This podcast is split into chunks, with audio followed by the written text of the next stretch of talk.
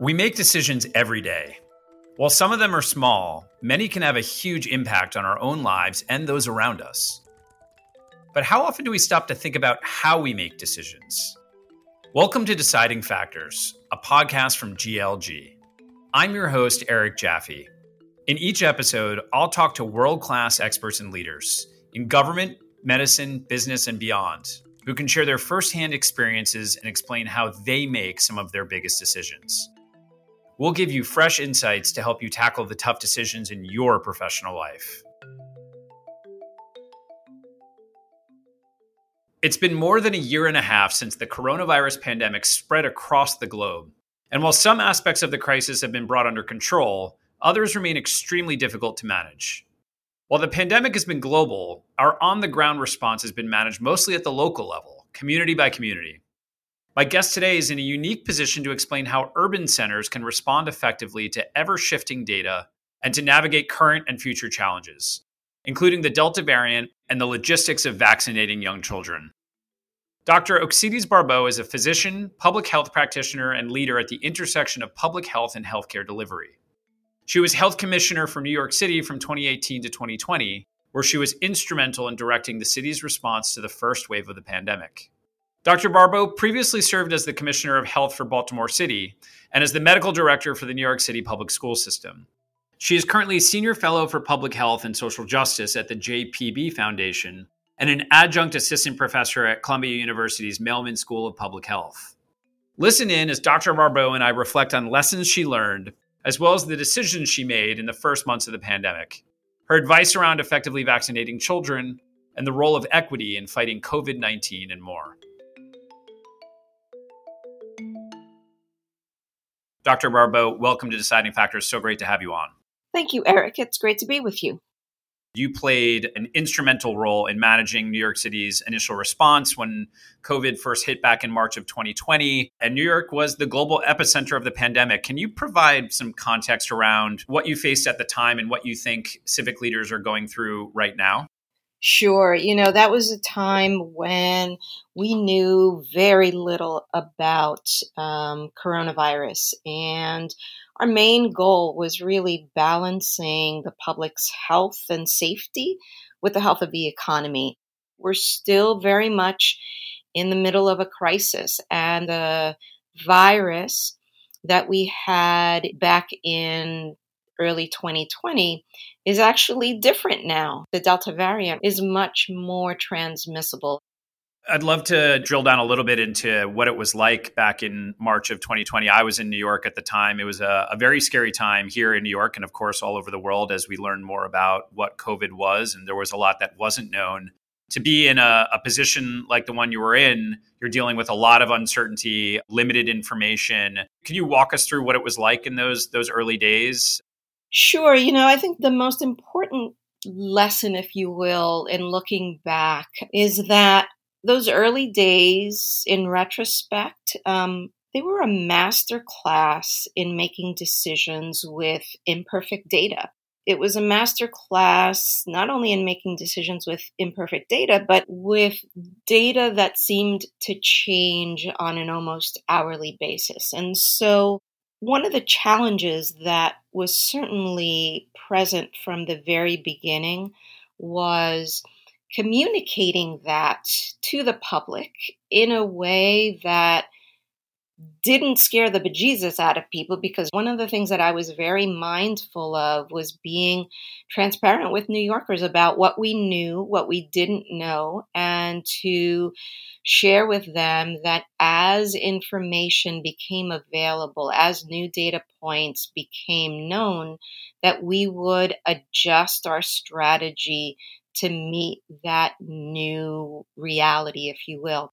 And even to this day, you know, people comment from all over the country about how different New York was, is in terms of, for example, mask adherence um, and many of the other uh, non pharmaceutical interventions, as we call them, um, social distancing, as compared to other parts of, of the country, you know, the South, the West, the Midwest. I think that made a huge difference in our response, and we were able to flatten the, the transmission curve because of New Yorkers. Reflecting on the role and, and the pressures that you were under, what do you think the public fails to understand or appreciate about the nature of decision making for public servants and, and leaders? I think pre COVID, one of the most important things from my perspective as a leader in, in decision making is knowing how to recognize the inconsequential, being able to ignore it, and moving through the noise to get through to your goal, right? And so COVID was the opposite of that. We had so much what I'll call noise in in data and you know everything from you know talking about hydroxychloroquine as a potential therapeutic all the way through to having to deal with you know answering in a very professional way that it was not a good idea to inject bleach as a treatment for covid. We couldn't have one decision one day, change it completely the other day without setting a framework for New Yorkers to understand that, yes, that could very well be the case, but we weren't going to do that without sharing with them the whys. I wonder if we could just go back to uh, the beginning of the pandemic, March 2020. Are there any uh, memories, maybe one or two personal memories that you have that stand out from that period of time? Yeah, you know, Eric, I think that the most sort of searing memory, if you will, of that time is just you know day after day in in February, really thinking about the fact that we didn't have the tests that we needed in order to make sure that whether or not COVID had already gotten to the city, which it likely had. And so it felt like we were going into battle without our most important tool. And then, you know, into March, just every day that we didn't close the schools just really s- sat with me in a way that I will never forget, right? Every day that we delayed potentially put so many people at um, risk for contracting the infection and having bad outcomes. And, you know, those are times, obviously, that none of us will forget. Uh, and my hope is that we will learn those lessons for the future crisis because we will be back there again. And the importance of acting swiftly and decisively in the face of imperfect data is much better than delaying actions to get the quote unquote perfect data because that perfect data comes at a very high cost.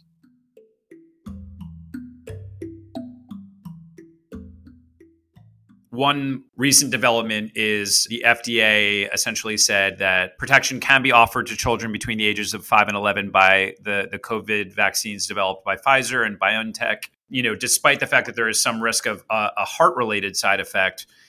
I guess what's your reaction to, to that story and, and that uh, FDA ruling? So I am thrilled that the vaccine is on the horizon for children 5 to 11. And, you know, there's been talk about the concerns about myocarditis, but the reality is that the risks to children from the virus, both in terms of, of getting myocarditis, are much higher than they are with the vaccine. And in both situations, it's a rare occurrence. What are the factors that local health authorities and, and leaders weigh when they're considering vaccine mandates for school age children? You know, this is a it, it's a it's a very um, charged area, as you can well imagine. You know, my I draw on the experience that I had managing New York City's largest measles outbreak in the last 30 years. It actually happened a, a few months before COVID hit. And we had to compel people to be immunized who hadn't been immunized against measles in that situation in order to bring that outbreak to an end. And so, you know, the things that we have to take into consideration when considering mandates are really the the the importance of ensuring first and foremost that parents have information that's based on science where they can feel ultimately good about immunizing their kids and that they don't feel coerced, right? And so in this situation, I'm not sure that jumping to mandates is the first thing that I would do. I would certainly make it as easy as possible for families to have their children immunized. I would make sure that I flooded, quote unquote, the airwaves with as much science based information as possible for parents to be able to use it to engage their neighbors and their families in conversations about why it's important to have their children immunized. I would do everything possible to then um, neutralize lies and misinformation on social media around um, issues related to vaccine safety. And I would engage trusted messengers in all aspects of society to really reinforce the importance of getting children vaccinated. And then the, the second phase of what I would do is I would start limiting the access that children had eh, who were, were not immunized. So, for example, you know, limiting their access to extracurriculars, and and to a great extent that mirrors somewhat of what we've been doing at the national level, and it it certainly is consistent with um, the theory behind behavioral economics. Certainly, within that, I would make sure that we addressed access issues, and then as the last phase, I would then, you know, consider um, mandates, and and in that time, you know, be able to enlist as many um, individuals, communities, parts of, of society to really reinforce the importance of, of the notion of mandating vaccinations. So that's kind of a, a long answer, but it's a really, I think, complicated issue that we've learned um, from previous experience and, and experience now with mandating vaccines in different settings that it, you know, it can cut both ways. And it's not just about vaccines, it's about ensuring that we take a layered approach that incorporates vaccines, masks, social distancing, good ventilation to bring this pandemic to an end.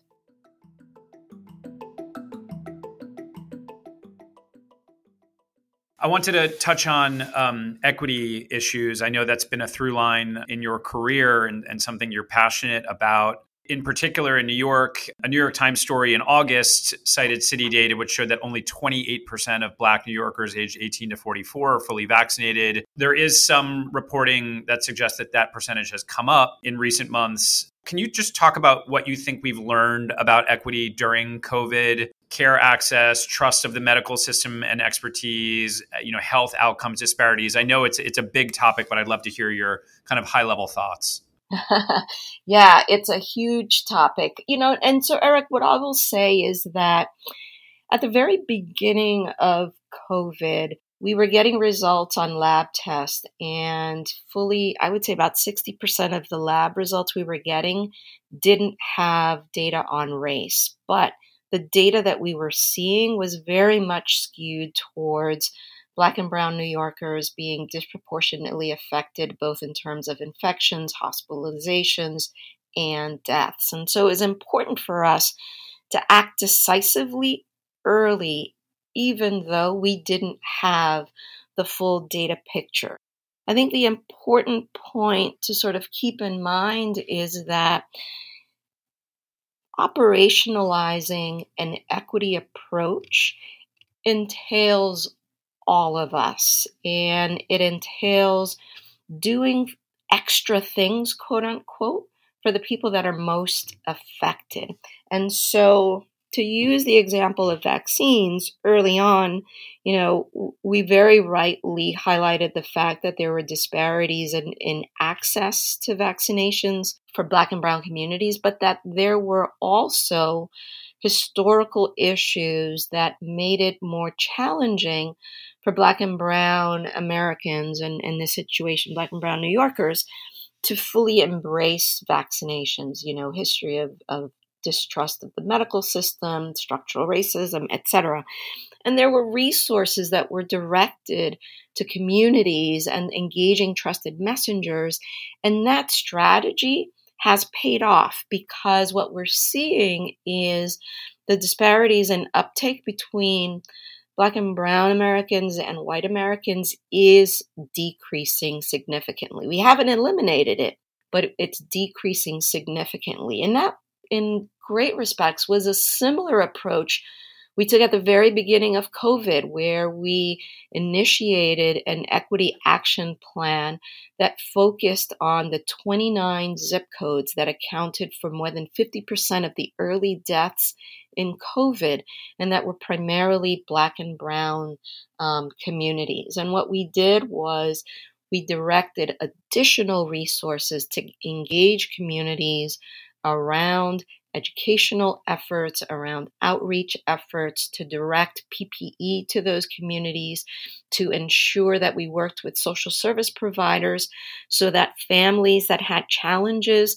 isolating and quarantine, safe, quarantining safely because of unstable housing, because of lack of access to food, because of any other social issues, and linking those individuals to services. And in the end, ensuring that we stop, we're not stop, we significantly slowed transmission and really stopped the high number of people dying in those communities. So, you know, in the end, addressing equity issues requires intentionality. It's not enough to talk the talk, you got to walk the walk.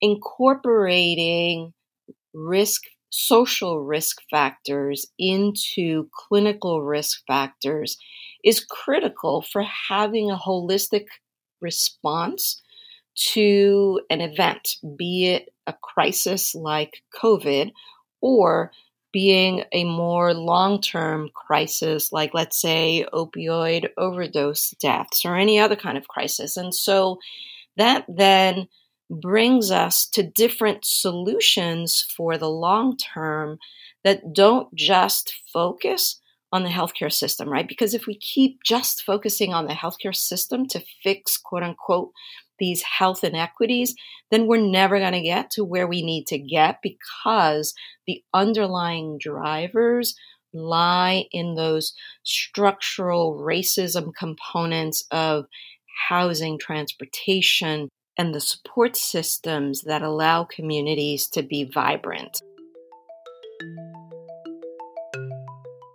Well, Dr. Barbot, uh, thank you so much. I think this was a, a fascinating conversation. I, I, really appreciate you coming on the show today. Thank you again. Thank you, Eric. It was my pleasure. That was Dr. Oxiris Barbot, New York City's health commissioner from 2018 to 2020, among many other roles. One of my biggest takeaways from our conversation was that making tough decisions is like a muscle that one must exercise to get stronger. For many of us, the idea of making decisions at the outset of COVID would have been daunting enough to be paralyzing.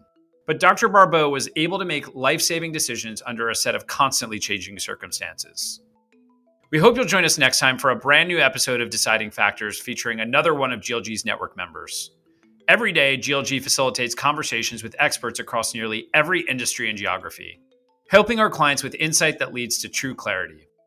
Feel free to leave us a review on Apple Podcasts. We'd love to hear from you or email us at decidingfactors at glgroup.com if you have feedback or ideas for future show topics. For Deciding Factors in GLG, I'm Eric Jaffe. Thanks for listening.